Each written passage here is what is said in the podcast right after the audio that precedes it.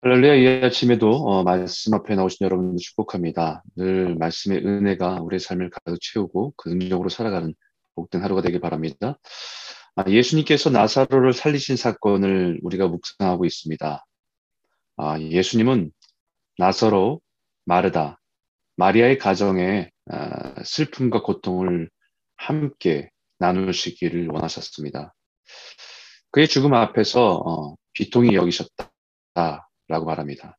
그리고 그들에게 다가갑니다.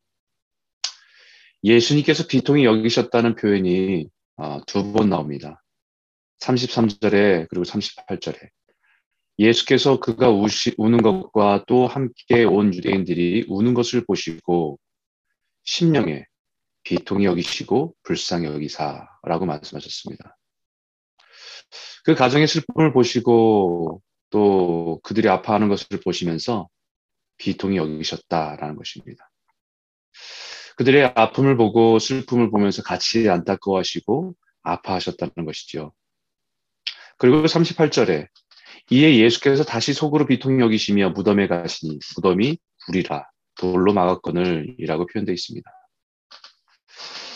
첫 번째 비통이 여기셨다는 것은 죽음 앞에 무기력한 인간의 모습을 보시고 그 슬픔과 고통 속에 있는 하나님의 자녀들을 보시면서 함께 아파하시는 신음이라고 한다면 두 번째 비통이 여기셨다는 의미는 죽음이란 현실 앞에 예수님을 의심하는 사람들, 죽음이란 현실 앞에 예수님에 대한 신뢰와 믿음을 잃어버린 하나님의 자녀들을 바라보는 고통이라 할 수 있을 것입니다.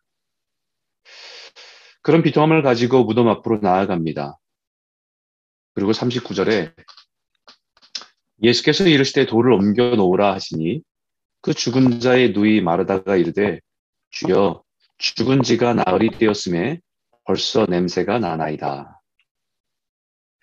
예수님께서 나사로의 무덤에 다가가 돌을 옮겨 놓으라 하시니까 마르다가 조심스럽게 예수님에게 현실을 상기시켜 드립니다. 예수님 이미 죽은 지 나흘이나 지나서 부패가 시작되었습니다. 괜히 헛수고하지 마시지요. 라고 하는 완곡한 표현입니다. 냄새는 마르다만 맡은 것이 아니라 예수님도 이미 맡고 있었습니다. 그럼에도 불구하고 돌을 옮겨 놓으라 라고 말씀하십니다. 냄새가 나서 예수님은 더 나아가기 싫어서 다른 사람에게 돌을 옮겨 놓으라 라고 요구하는 것이 아닙니다. 전하신 예수님께서 돌문 하나 움직이지 못해서 돌을 옮겨 놓으라고 하시는 것이 아니죠. 그것은 우리의 믿음의 반응과 순종을 요구하기 때문입니다. 성경의 많은 기적의 역사들을 살펴보면 사람의 믿음의 순종과 하나님의 뜻, 그리고 하나님의 때가 만날 때 일어나는 역사인 것을 봅니다. 이게 기적의 공식이죠. 하나님의 뜻, 그리고 하나님의 때, 그리고 우리들의 순종. 출애굽의 홍해를 가르칠 때도 그냥 가르칠 수 없어서 모세에게 손을 내밀라라고 하신 것이 아닙니다. 여리고를 한 번에 무너뜨릴 수 없어서 매일 한 바퀴씩 7일 돌고 외치라고 하신 것이 아니죠. 가나 혼인잔치에 물을 포도주로 바꾸는 기적도 하인들 없이도 얼마든지 가능한 일입니다. 하지만 하인들의 순종을 통해서 일하시는 것을 봅니다. 실럼의 소경에게도 손으로 만지셔서 치료의 기적을 행하실 수 있지만 실로암으로 실로암이라고 못이라고 한 실로암일까지 내려가라고 할 말씀을 통해서 그 순종을 통해 하나님의 기적을 경험합니다. 하나님의 기적의 은혜는 우리의 믿음의 순종을 요구합니다. 우리의 이성과 느낌과 경험을 뛰어넘는 하나님의 명령에 대한 믿음의 반응이 필요합니다. 우리의 믿음의 순종은 기적의 재료가 됩니다. 그 순종은 예수님을 믿는 순종이고 예수님의 말씀을 믿는 우리 믿음의 반응이기 때문입니다.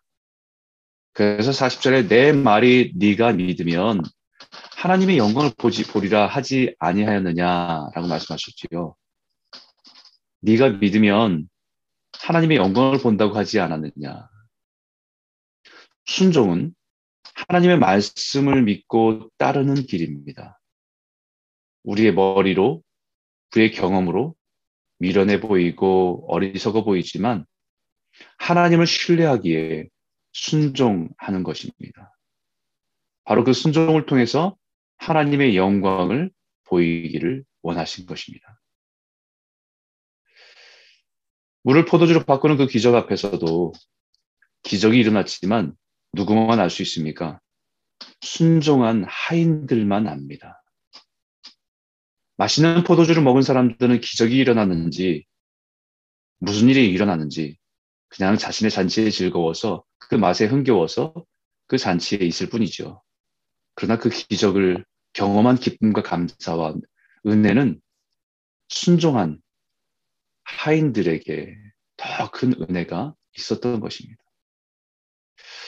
오늘 본문도 돌을 옮기라고 말씀하신 것은 어, 그 순종을 통해서 직접 하나님의 기적을 보게 하기 위한 예수님의 요구입니다. 우리가 여러 가지 문제가 있어서 우리가 하나님께 기도하고 때로는 40일을 작정하기도 하고 때로는 금식을 작정하기도 하죠. 하나님은 그거 없이도 얼마든지 우리의 기도를 응답하실 수 있습니다. 하지만 때로는 우리들에게 어떤 결단과 순종을 통해서 하나님이 우리 가운데 역사하심을 분명하게 우리에게 알게 하실 때가 있습니다. 반드시 믿음의 순종을 통해서 하나님의 일을 하실 때가 많습니다. 왜냐하면 예수님도 자기 마음대로 하시는 것이 아니라고 말씀하십니다. 하늘을 우러러 말씀하시는데 41절에 아버지여 내 말을 들으신 것을 감사나이다. 항상 내 말을 들으시는 줄을 내가 알았나이다.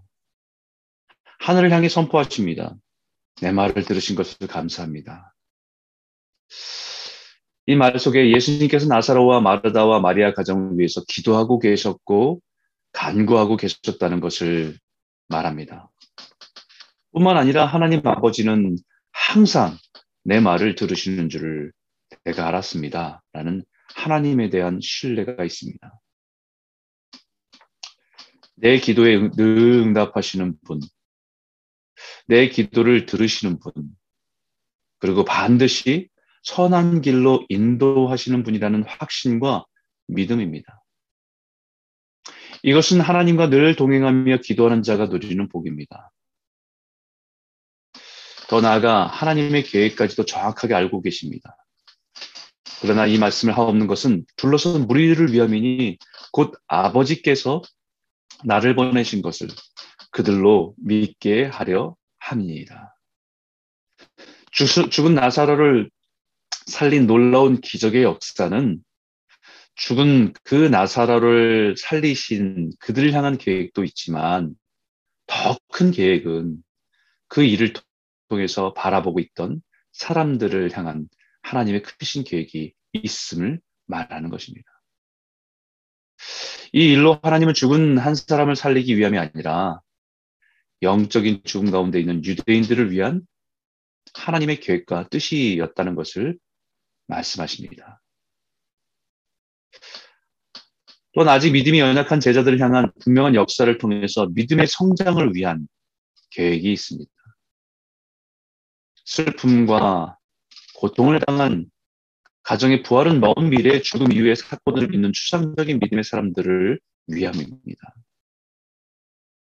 부활의 신앙을 마르다의 고백처럼 먼 훗날 죽어서 어느 날 부활해서 살아갈 것이란 추상적인 믿음이 아니라 바로 오늘 내 삶의 절망과 낙심의 자리에서 생명이 되고 소망이 되는 살아있는 생동감이 있는 믿음임을 드러내는 기적이기 때문입니다.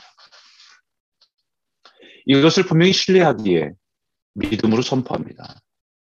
41절에 이 말씀을 하시고 큰 소리로 나사로야 나오라 부르시니 나사로야 나오라 죽은 자를 향한 예수님의 선포입니다. 나사로야 나오라 선포는 그 자리에 있는 모든 사람들이 듣는 예수님의 선포입니다.